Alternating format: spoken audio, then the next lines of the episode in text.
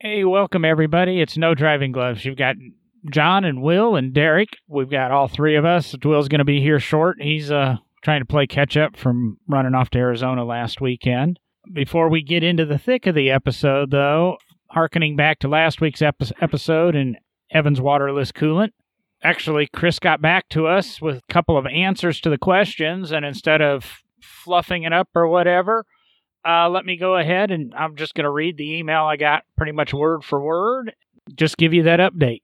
So, getting back to you and Derek regarding the listeners questioning about coolant getting into the bottom end and potentially damaging the bearings, as far as any risk of coolant damaging the bearings via abrasion, well, that really won't be an issue due to the fact that the formula now doesn't consist of any silicates.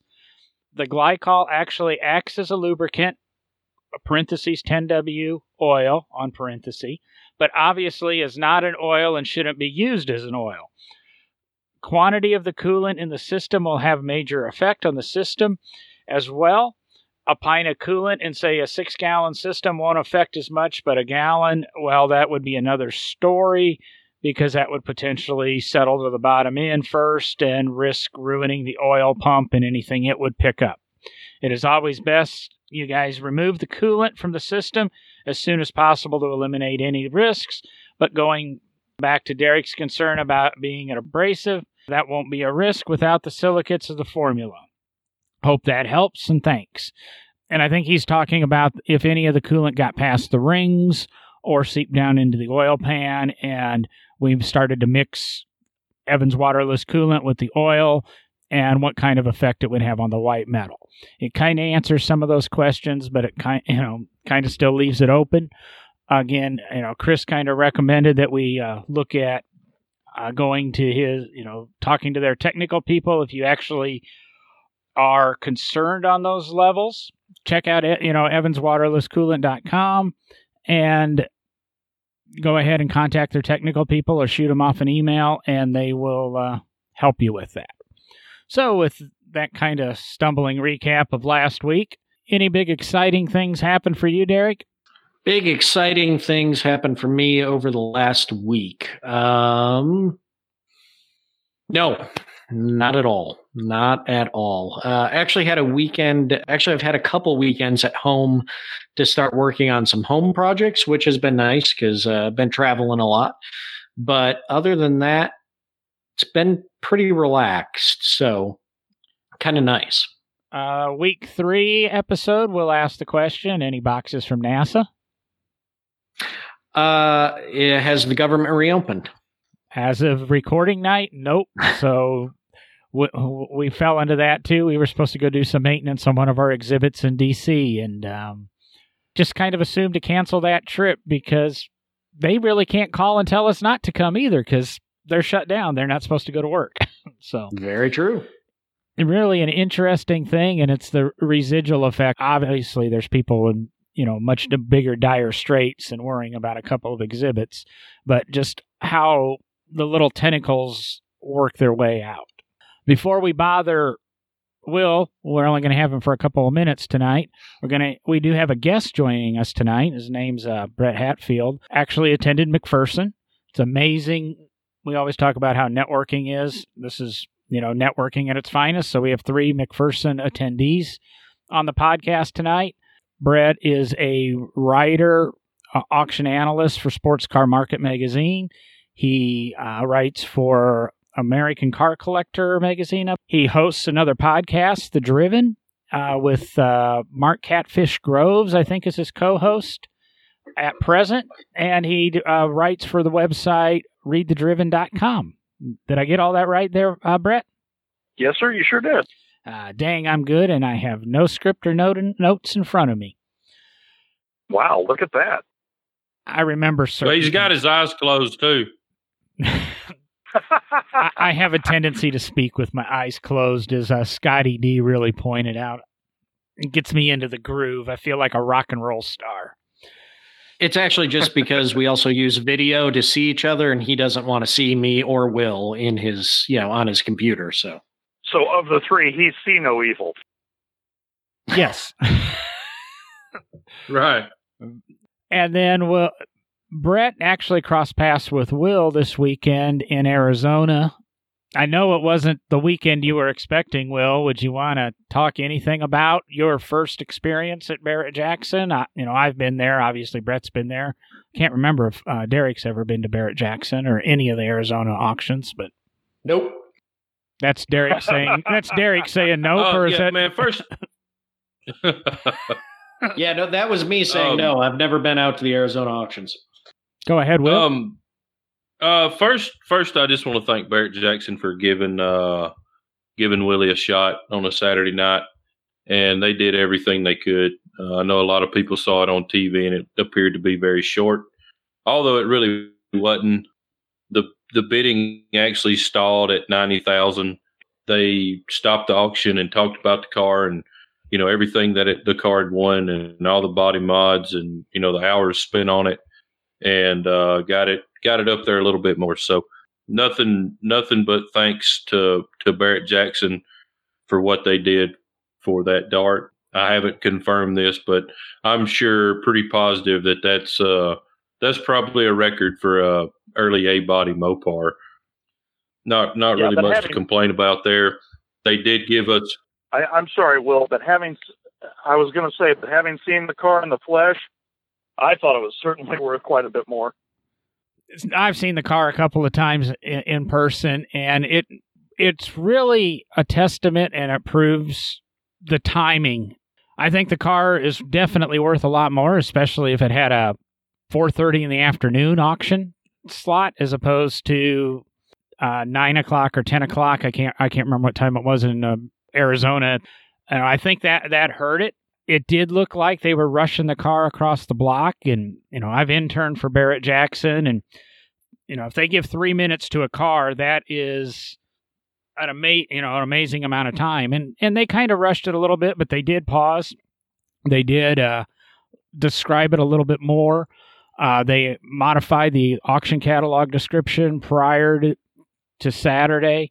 They did that and what really amazed me is they they milk that car. Uh, like Will said, the bidding stalled at 90, and I thought it was done at 90. And then somehow miraculously they got it to 100 and started to roll it off the, the block. And they squeezed another $7,000. And that's, there's something there, as Will says, I'll talk bad if I want to talk bad about you and really don't care.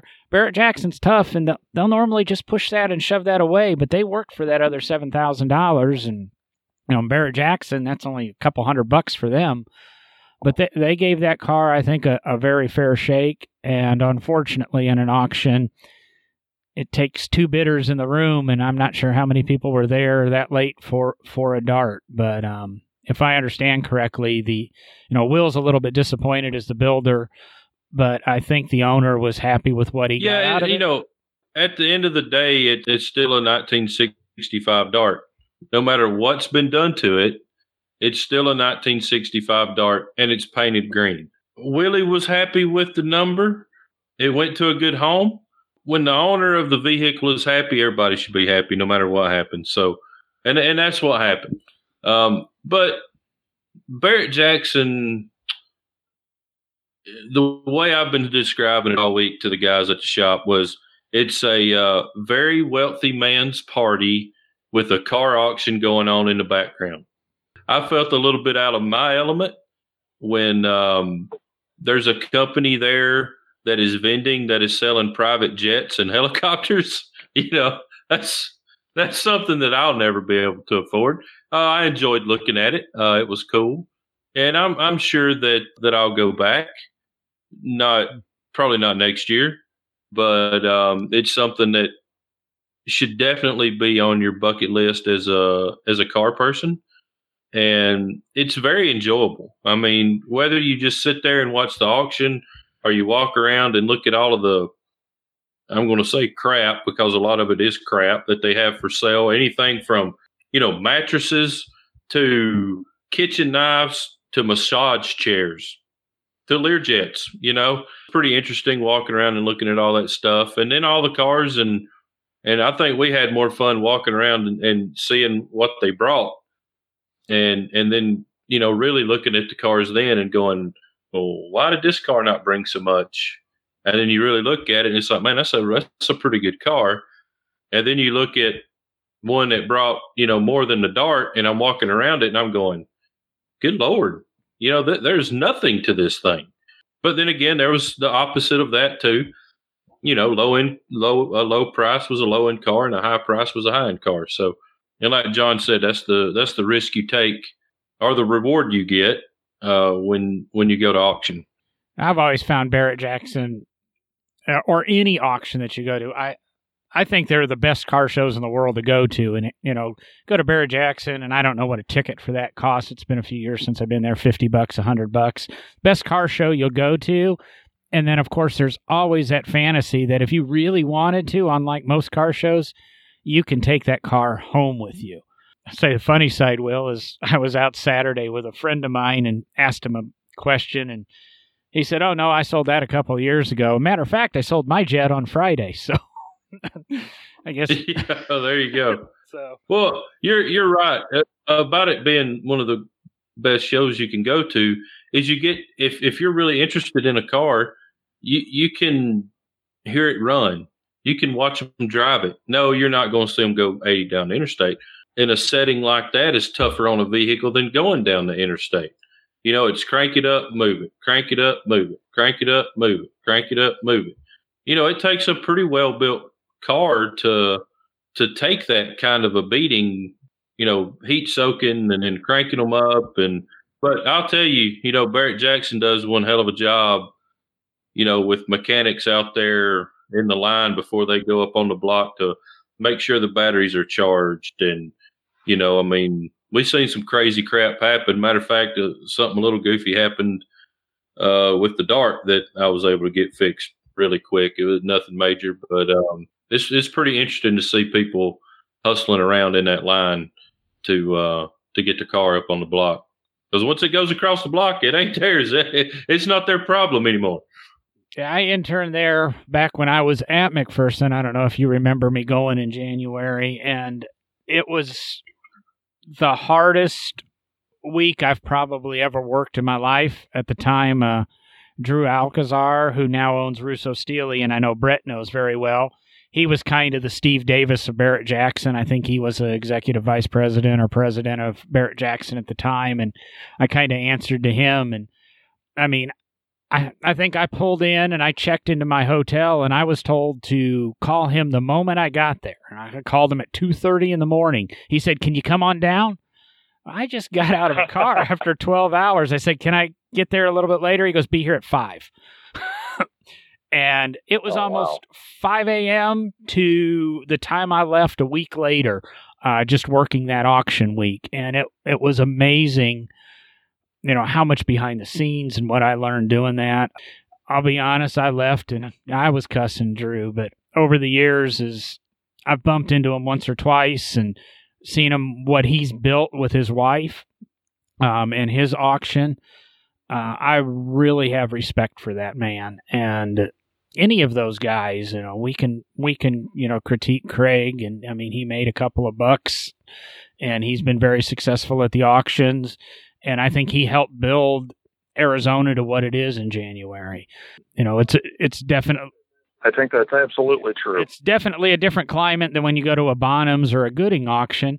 But they, you know, to each his own. And there's a, you know, there was a white and blue Ford GT. I think at Gooding in Arizona, there was a white and blue Ford GT at Barrett Jackson. So just what party do you want to be at? And I think Will's really correct in that it's a, it's a party with rich kids and rich guys, and they, uh, you know, they're just exchanging cars.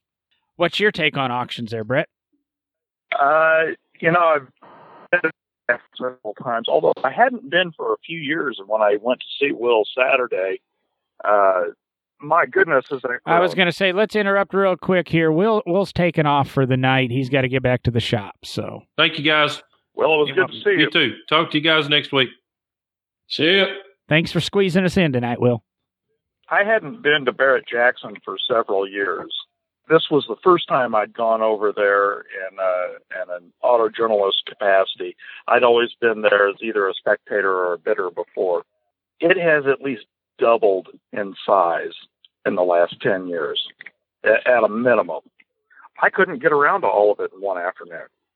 There's just so much stuff there. Yeah, uh, apparently they've got their business model figured out. I can't remember. Are they in a tent or did they did uh is it West, I want to say Westworld, but uh it's at Westworld and they've got several tents. They've also got what looks like a semi-permanent structure there now. Yeah, because at one time I believe he was holding that auction in the largest tent in the world. It was like a million square feet, which you know even even our our museum is only you know it's two hundred twenty three thousand square feet and it's huge. I just can't believe. And that's a big building. I can't believe you're you're dealing with a million square foot tent. Auction. Eh, I don't think it's a tent. It it seemed to have a semi-permanent structure to it, but maybe they take it down afterward. I'm not sure. I I can't remember. I think he he asked, and I think a like a permanent-ish structure was constructed, and maybe they expanded. It's I mean, even the tent 15 years ago looked like a building, and you can't believe it came down. But yeah. Well, I first started going to Barrett Jackson in the mid 90s, and at that time uh, the entrance lets you into the hall where all the displays were and all the vendors were. And then you came into the auction tent. And then uh, a few years later, they added another tent on the backside of that for featured lots.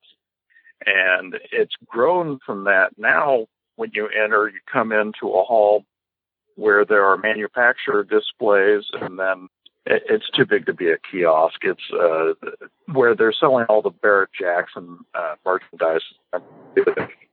then you go to the auction tent, and on the other side of the tent, there's combined featured lots and hundreds of vendors. And you walk outside, and there's hundreds more vendors. Uh, it's cars and food, and uh, you know, uh, we were discussing earlier uh, Superformance had their tent out there. and McGuire's had their their setup out there. And it has gotten to be absolutely ginormous. It's it's huge. You can't take it all in in one day. Kind of like SEMA in Arizona, I guess. yeah, kind of like, kind of like, and it's uh, it's in pretty stark contrast to other auctions. You know, Drew Alcazar has a good size auction. Russo at Scottsdale, they had I think they had 800 cars there this year. And they do have giant outside tents with all of the cars in them. And then they've got an auction tent. And it's a fraction of the size of Barrett Jackson. Drew's is a different kind of auction. And, but I, I really enjoy both of them. They're a lot of fun. Working for the magazines, I'm an auction analyst for both the uh, Sports Car Market and American Car Collector. And I get to travel around and see how different auction companies do different things. When I cover Mecum, Kansas City, they just they come to Bartle Hall. They come to a giant exhibition hall and do their auction there. That's all indoor, fixed facility, that sort of thing. You know, it's kind of fun to see the differences between the sales. I was going to spin it a little bit, maybe get Derek into the conversation. Where we've looked at and we've talked on the show uh, about the Tupelo Auto Museum. You know, is beginning to a wind down stage, oh, yeah. and we'll be going to to auction. Uh, Derek has mentioned he's interested in some lots, and I don't know what Derek's auction, you know, experience is. And actually, I've kind of talked to a couple other people that are interested in the Tupelo. Do you have any comments on say that? Or are you going to attend that one? Uh, are you talking to me or Brett? Whoever talks first. Oh, okay. um, I still I still plan on on attending hopefully, you know, that doesn't mean people are going to go and bid against me if I bid on anything. It's it's like that hot dog job to drive the Wienermobile right now. I really want to apply for it, but so many people have shared it on Facebook. Oh, go for it! you know, you know, you're you're hurting my chances. If you're really not interested in the job, don't share it. Quit sharing it. John, did you see that the Wienermobile was in Kansas City last week during an ice storm and ran into the back of another car? No, I missed that one. It actually was in Birmingham a week or two ago. I saw it running down the interstate here on my way home one night. So maybe, well, there must be more than one Wienermobile. Well, maybe that's why they're hiring somebody new. You know, it's like a UPS driver. You crash once, you're done. on the Tupelo auction, uh, I'm friends with a, a gentleman named Ward Morgan who's opening a car museum in Manhattan, Kansas called the Midwest Dream Car Collection. Ward and I keep running into each other at uh, different auctions and stuff like that. We were hanging out. Uh, he bought a uh, uh, Mustang Mach 1 R code car. And so last year, while we were sitting around drinking beer, I saw the Tupelo thing came come up, and I've encouraged Ward to go, but I don't know if he's still buying cars or not. He's uh, getting close to 70 cars in his museum, and I think it's more than he's going to be able to display at any one time. I'll play off that one a little bit. Derek, how many cars do you display in your museum? Do you know, or on average? I know you're always rotating exhibits, but uh, on average, right around 70, but that includes cars that are in on loan as well. Yeah, I always joke about that about barbers. Uh, kind of, I guessed it actually on Brett's show. We just about an hour, hour and a half ago, I was doing the interview with Brett for his podcast. So you can go ahead and check me out if you really want to over the, the, the Driven. I'm not sure when that episode will release, but we'll keep you updated. Should be around uh, Friday afternoon. Well, there you go there. But it was I talked about the 1700 motorcycles we have in you know our museum and they people forget that we have 100 cars represented and usually 70 cars on display at any given time. 60 or so of them are actually Lotus cars. But we're known as a motorcycle museum and we have collect you know a collection that is the same size as a lot of car museums.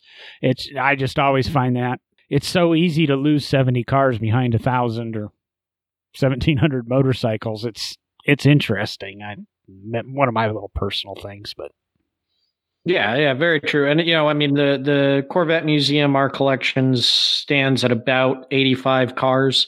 The collection of the museum itself, which of course you take away some of the cars we have on on loan that are on display, and you know, we we probably display you know 55 to 65 museum owned cars and then you know the others are are special vehicles in on loan from private owners general motors other museums things like that the funny thing that i think a lot of people don't understand is it's pretty common in the museum world for 30% of your artifacts to be on display and 70% to be in storage.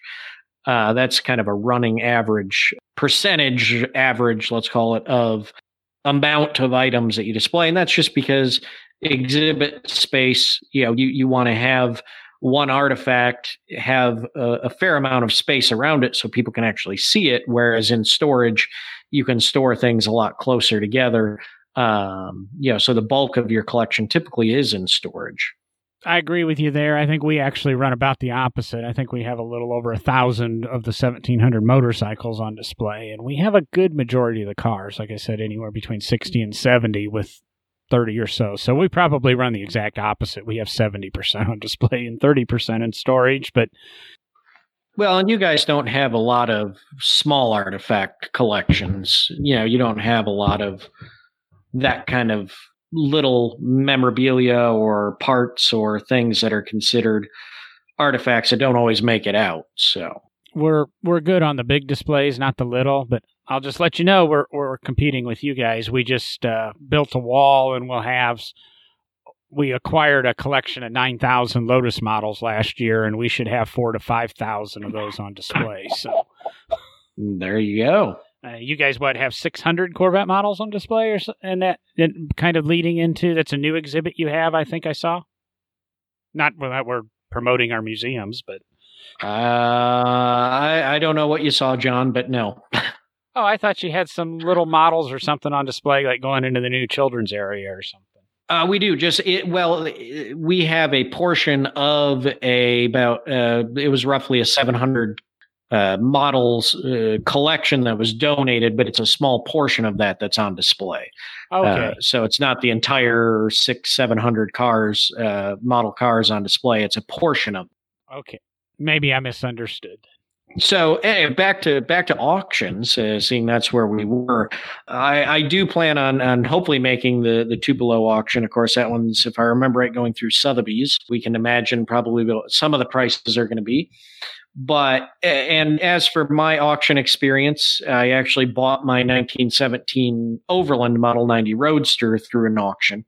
Uh, we won't mention what auction house it was, but I knew the people who were you know running the auction, who worked for the auction company, things like that. And needless to say, it, it came down to there were some some auction tactic use, used that uh, I was not pleased with, and had long conversations with them about what I would actually pay for the car. Not not a huge fan of auctions. I, I I like the private sale situation better where you can actually sit down and talk about the value of the car and do some, you know, bartering and, and bickering on uh, how much you're going to pay and uh, all those good things. Uh, and I'm, I'm not a huge fan of large crowds. So uh, something like the Barrett Jackson Westworld auction, not always something I, a situation I always like to put myself in because me and big crowds, I just get uncomfortable. So. Well, now that we took all the uh, wind out of Brett's sails, let's let's shift gears here a little bit and uh, let's talk about Brett's collector car collection. Or I think he mentioned that he has a couple of cars. And what kind of uh, where'd you start with your your car collection? Not necessarily what you still I, I owned, or what what got you into the automobile, and what put you on this career path oh. to, you know. I was a car guy from the jump uh, just like so many of us. Uh, I loved cars when I was a little kid and always had a fascination with the idea of being able to uh, get in one and go fast. I mean, I probably started with big wheels uh, as far as that goes. When I was 10 years old, I mowed enough lawns in the neighborhood to save up part of the money to buy a go kart. And my dad and grandfather ma- matched the rest of it, wound up buying a go kart for my 10th birthday and uh, you know go karts, dirt bikes. My dad owned a lumber yard, so I learned how to drive manual transmission stuff really early, starting with uh, forklifts and lumber trucks when I was 13. I graduated from high school, and, and I've, I've ri- written a story about this on the Driven, so you can uh, look it up. Through high school, I'd had several cars. One of them was a Camaro, and I'd gone out and tried to get in every kind of trouble I possibly could, and accomplished that fairly well, and had gotten a dump truck load full of tickets I hadn't told my dad about. And I just paid them off, and I thought, okay, that'll go away. And for graduation, eh, I got out of high school on a plea bargain. No one was more surprised than my old man, and he was going to let me go pick out a new car. So he gave me a budget and a couple other parameters and said, okay, go find something. And I was looking at 1988 RX-7 GTUs, which would have been a second generation RX-7. And the GTU was the super lightweight version. And I figured, okay, it'll be great. It'll be light. So, uh, the power will seem more useful. It'll go around corners. And I I found that and I came back to my dad and I said, this is what I found and this is what I want. And, uh, it's under budget. So, uh, what do you think? And he called his insurance guy. The insurance guy checked my, uh, my driving record and started laughing at my dad over the phone and said, you know, the kid's got so many tickets, it's probably going to cost about three grand a year to insure him. For that kind of money, might as well be driving a Corvette. And dad had a 60 Corvette in an airplane hangar. And he'd bought it four years before. I helped him find the car. And, you know, he was, he was really mad at me, but you could kind of see the, the gears start turning. And he looked at me and said, uh, so would you rather drive that old Corvette I got? And I said, absolutely. And that's how a, a skinny, probably spoiled and not real bright kid from Kansas wound up with a vintage Corvette. Now, now, and the car was. I'm going to interrupt there. So, the moral of your story is when you're 16, go out and get a bunch of tickets and get rewarded by not getting a brand new car and be given a 60 Corvette. Because the, because the ins- yeah. dad's not mad. Dad's okay with three grand a month or three grand a year insurance. No, no, no. Dad was dad was furious. Dad was fuming but uh, the Corvette was under a, a blanket policy with all the other cars we owned through the company. He could kind of get around having me insured and not shell out the, all the money for the new car and save himself the 15 grand by giving up a car that he didn't drive. Uh, it, it kind of depends on how you look at it. Now, I think you, I think you won on just about every aspect of that deal. oh, are are you kidding me? I'm the luckiest SOB walking. I just flat am. And the car was so cool and it was always so much fun to drive and own that I never got rid of it. And, uh, you know, I'm 31 years in the road. I didn't own that car. So that was the first collector car I ever had and I just never sold it. Yeah, I don't Um, don't think that I've RX seven that. would still be around. No, no, no, no. I think that RX-7 probably would have been wadded out. You know, by having Dad give me an underpowered base mo- base engine Corvette with a power glide, probably saved my life. There's a pretty good chance I would have gone out and done uh, heinous things in the RX and whoever else was in the car with me. But I've got that old Corvette. I've got a 61 Impala hot rod with a 409 in it two four barrels and a four speed. It's the Beach Boys song, and uh, a '63 Impala convertible, and uh, and an old Bronco that I'm sitting in right now. What era Bronco? It's a 1990, but it's a two owner truck. My brother-in-law bought it new, and I spent five years trying to talk him out of it. And three years ago, he sold it to me. It's it's got 59,000 miles on it. Never seen any rust. It's just a great old truck. So do you just drive old cars, or do you? uh I mean, I'm sitting here. We're sitting here on January 23rd. I think it just recently snowed in Kansas, and you're in your It did. 30 year old Bronco. Do you do you have anything modern, or do you just drive classics? No, I've got a uh, a '99 uh, Navigator that's got 271,000 miles on it. That's what I drive most of the time. But until about a month ago, uh, I also ran a property management and uh, looked over, uh, watched over a bunch of uh, condos and commercial properties uh, that we owned here in town. And so I had to have that Navigator. It was uh, my practical vehicle, you know, throw tools in the back, throw materials in the back, you haul a trailer, all that garbage. Now I don't really have a job that requires I drive anything in particular, so I get to drive what I want. My wife's daily is a red over red 05 GTO.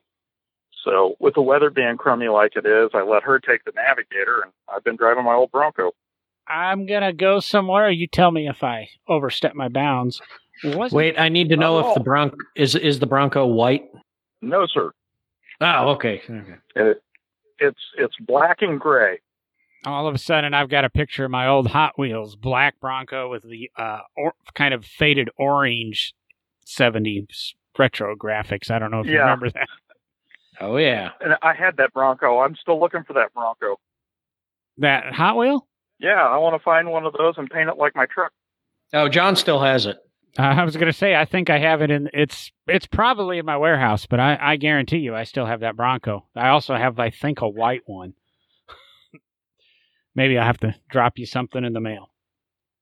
It's cold here though. What, so- what do you? what would you like to know, sir? Did, wasn't there a um, certain 05 GTO that was kind of stranded somewhere on its way to Arizona in the snow recently? Yeah, I uh, I stole the wife's car to go to Arizona because I thought, hey, the weather will be nice. It'll be fun to have a hot rod down there. And then I got stuck in a snowstorm in the Mogollon Rim in Arizona. I wound up having to stay in a, a, a less than fantastic hotel, but any port in a storm. Uh, first time I was in Arizona in 85 with the family, we loaded up our uh, Dodge 600 ES convertible and drove from Illinois and we went Oklahoma, blah, blah, blah, all the way out to, to I think we went Vegas and Tahoe and then made our way back.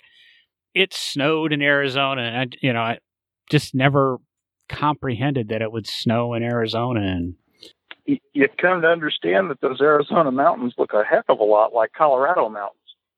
And uh, they have similar weather. Very, very true. And when you're coming from Kansas, they just never seem to arrive. Because I think you, you drove from I think you're you're in the Kansas City area if I remember right. And I am. I drove obviously from McPherson out to Arizona, and whew, I did that in my I had a sort of '97 Dodge long bed extended cab pickup, and you know you're running 80, 85 miles an hour through the mountain roads. That truck just didn't quite handle that very well.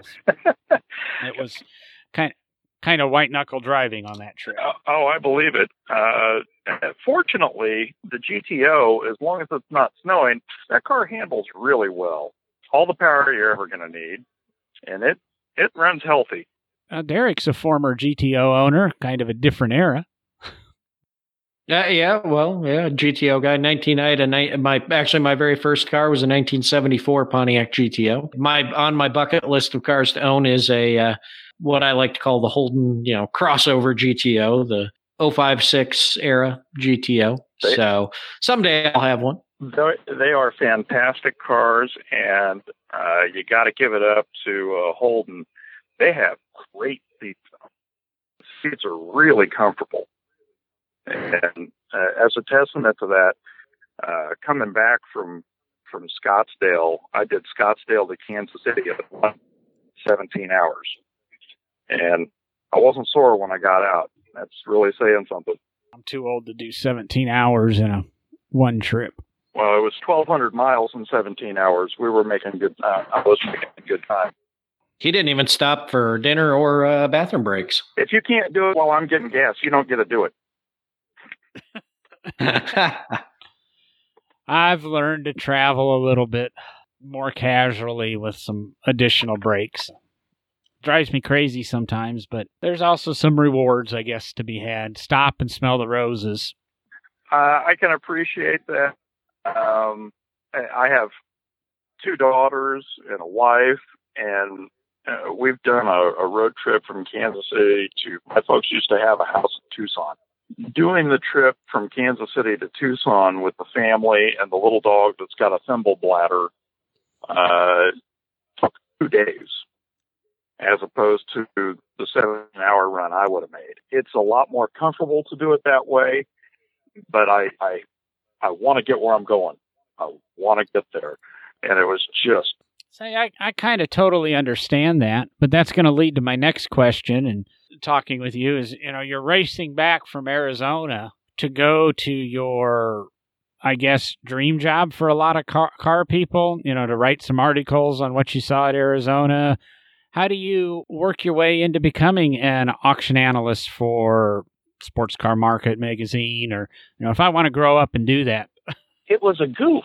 Like we talked, I I've been a uh, sports car market subscriber for a long time and an American car collector subscriber and uh, a Corvette uh, collector subscriber before that. And about four and a half years ago, uh, Sports Car Market sent an email to all their subscribers that said, Have you ever wanted to be an auction analyst? I write fairly well, but I didn't have any kind of a background for it. I don't have a journalism degree and I'd never written for anything that was published. But so I was looking at the email, and like I said, I had a, a full time job doing property management. And I thought, eh, shoot, I'm never going to get this. And my wife really pushed me to send a reply in. And I, I sent one in. I said, I'm very interested in doing this. Uh, I'm reasonably literate. I can write, and I would like to do so. And I, I sent the reply in. I didn't hear anything for a year. And then one of their editors, a guy named Tony Piff, who is no longer with the magazine, sent me an email back about a year later saying, Are you still interested in doing this? And I said, Yeah. He said, Okay, there's an auction, there's a Leake auction coming up in Dallas. Go cover it. And uh, I'm not kidding. I didn't get a whole lot more instruction than that. Uh, they said, You'll need a camera better than your phone. Go down there, review 50 cars, come back. We'll put 25 of them in sports car market. We'll put 25 of them in American car collector. You'll need a lead in article for each magazine. Go down there and cover it. And, and the rest of it was just, you know, it was trial by fire. Uh, I went down there. I hauled way too much gear around with me on the first auction. I had a messenger bag full of all kinds of papers. Here's the cars I thought I was going to review before I came to the auction. And dragged a camera around with a tripod, uh, just way too much stuff. So the first auction taught me one, how to choose cars and review them once you get there. Because picking them from uh, online pictures or from a catalog, you don't know what the car's really like. Two, it taught me that one of the most important things about covering these auctions is traveling light. Take a camera, take a small uh, pad of paper and a pen so you can write down what you've covered. And I take a digital voice recorder. When I get there, I take pictures of the car and then I walk around the car and I just kind of talk my way through the car's condition. This is what the paint looks like. Has it had decent prep? Was the application okay? Is there orange peel to it? Are there scratches in the paint? Uh, does it feel rough to the touch? Does it have overspray on it? How does the chrome look? Has it been done recently? Are there buffer marks on the chrome? Has it been scraped or bumped up? Uh, same thing with the stainless, the glass, the weather strip, and, and you you know you kind of work your way through the car. Is the engine bay clean? Are there aftermarket parts on it? What's the interior look like? All of these things, and that's you have to do all that stuff on every car. You do that 50 times, you got enough to do articles for two magazines. You make it sound like work. it is. It is work, but it's work that I happen to enjoy a lot. It is a lot of fun. And the other thing is, if you've got a good memory for cars, and you know most of us car guys do, you'll remember when you see the car again someplace else. If you see it in another venue, if you see it at another auction, or if you see it online someplace, or see it on eBay or on Hemmings. And uh, it's funny how many cars I've reviewed from auctions pop up on Bring a Trailer. You know, if uh, if you are a Bring a Trailer uh, follower, and I know a lot of us are, every now and then you'll see some schmuck called Red Bet 1960 on there saying, I reviewed this car for Sports Car Market. Well, that's me. I do believe I've seen your handle. Um, mine on there is spare car. and, uh, I kind of get that way, and I, usually I'm commenting on some Lotus art, uh, piece and that. Well, I'll know to watch for you now say that's kind of an interesting you know thing. I I know the uh, job application type thing you're talking about because I think I filled out two of those so far for barn finds and uh, still don't have any agreement to. They keep won't call me back. Yeah, I did one with barn finds too, and they didn't contact me. And I also did one for bring a trailer, and they didn't contact me. So uh, like I said, I just kind of fell into working for the two magazines. But Keith and everybody at the magazines, and this is where I get to brag people up.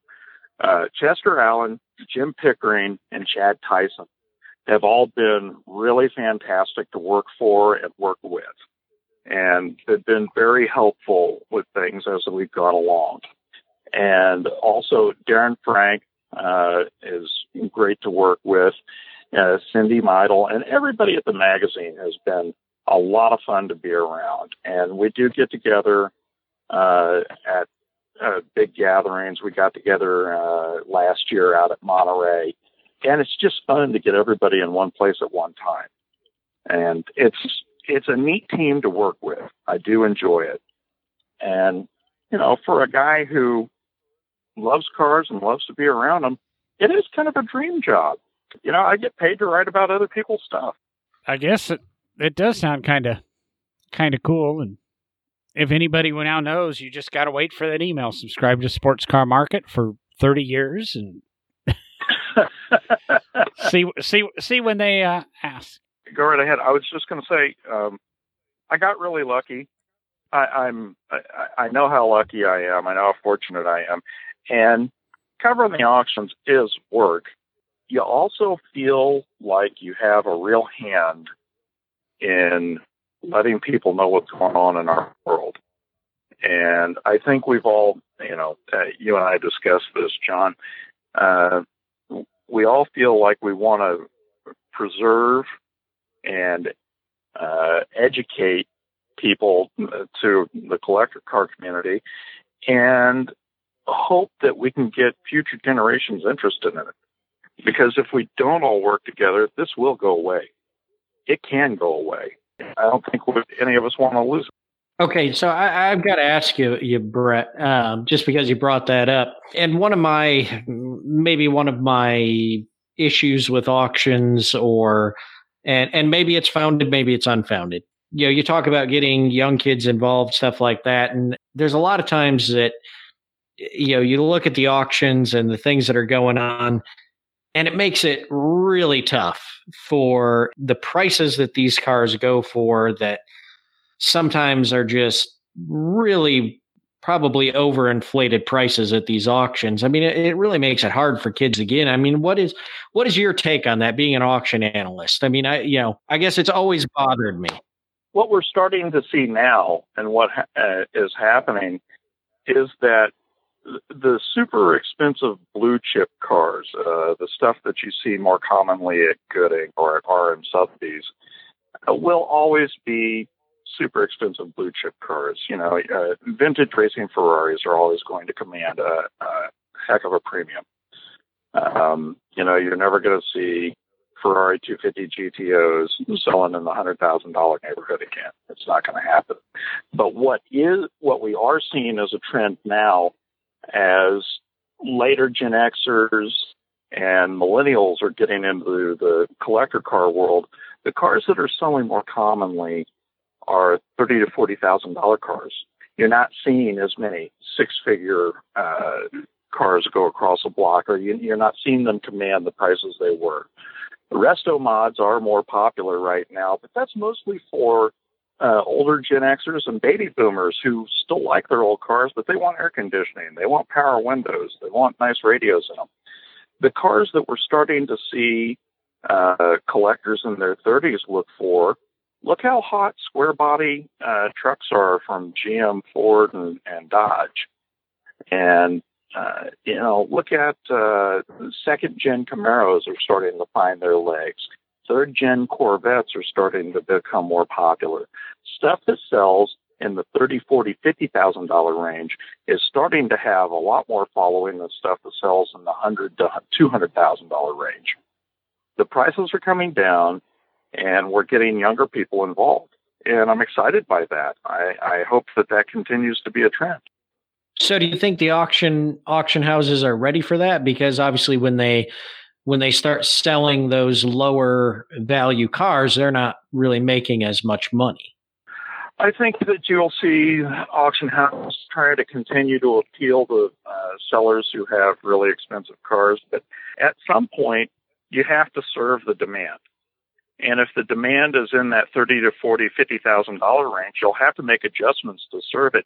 You can't dictate to the customer what they're going to buy and sell. You're going to have to follow the demand. You know, there, there's going to be adjustment that has to be made. But by the same token, as collectors get, eh, you know, the, the same thing is going to happen with the next generation as happened with our generation. As collectors get older, they earn more money and they go look for their tastes evolve and they go look for other things. There's going to be a generational shift. I don't see any of the auction houses going under. I just think that there's going to be a change in what's selling and what's worth more money. One of the things that we're seeing now is we're seeing prices soften on some things that used to be considered very collectible cars. Tri 5 Chevys are going down in value. You don't see as many really radical 55, 56, 57 Chevrolet uh, resto mod builds or restorations. They're just not as common right now because the demand isn't there. Uh, you're seeing prices soften on mid-year Corvettes, not tons, but a little bit. And I think that's going to continue to be a factor. There are certain things that will always have cachet. Corvettes always will, but I don't think that the current or the next generation is going to feel like they've got such a tie to the mid years and the solid axles as they did before, as the previous generation did. I was going to ask you, Brett. Let's uh, talk a little bit about readthedriven.com and the, uh, the, the Driven podcast and that. Um, looking at your site, it's kind of funny. It looks like you you kind of started Read the Driven April of 2018, so just a couple months before we actually launched this podcast. Is that correct, or does it just not date back that far? Uh, no, that is correct. I I found that I had things that I wanted to uh, write about and things I wanted to discuss other than just auctions, and that's kind of where Read the Driven came in. I wanted to start a website, hopefully uh, grow it into something that would be more than just the auction coverage. And the radio show, uh, or the, the podcast that's about to be a terrestrial radio show, that started, my co host Mark, he and I had a, a mutual friend And through that mutual friend, we met and started talking. And, you know, for good or ill, I can't talk very long without bringing up car stuff. And Mark had had the idea of having a car based radio show for five years. And the longer we talked, the more, the more it became evident that we should try to do that. And that's why our the, the podcast now is formatted like a radio show because the end goal was always to get it on the air. And we're about to do that. We're a couple months away. Having a podcast gave us the opportunity to kind of hammer out the details and get the format down for the show and figure out how we were going to do it. Now, I think our podcast sounds a lot better than most, and that's entirely because of Mark. He's been in radio for 30 years. He really knows what he's doing, and he's responsible for our sound. And he's taught me a lot. And in the meantime, I've got six months worth of free education on how to do a radio show. We're about to make that well, it's not going to be a transition. We're going to continue to be a podcast, but we're also going to have a commercial radio show on in Kansas City. I think I discussed with you when we started chatting, you know, I wanted to do a podcast because I can say what I want do what I want. And then shortly after we started this, we explored radio. We were approached by a station, and I just didn't like some of the limitations it provided. But you went in with that thought process. And I really had to ask you if you had a radio show because you guys do it so well. The audio's there, the edits, the the the way you lay out the show. And frankly, I, I think your show is really good. You've gotten some excellent guests over the years, or not oh, years, over the uh, you're in your second season. You've kind of relaunched with a new name. It used to be Road Muscle Radio, and now it's The Driven. I'll be honest. I think it's a good podcast. It's you know one reason we're we're spending an hour with you tonight, and I thank you for letting me spend a half hour with you uh, earlier tonight. Well, I, I, I was going to come. Go ahead. No, I was just going to say I very much appreciate that. Thank you. And again, Mark is the reason the show sounds the way it does. He is the the genius behind all of that.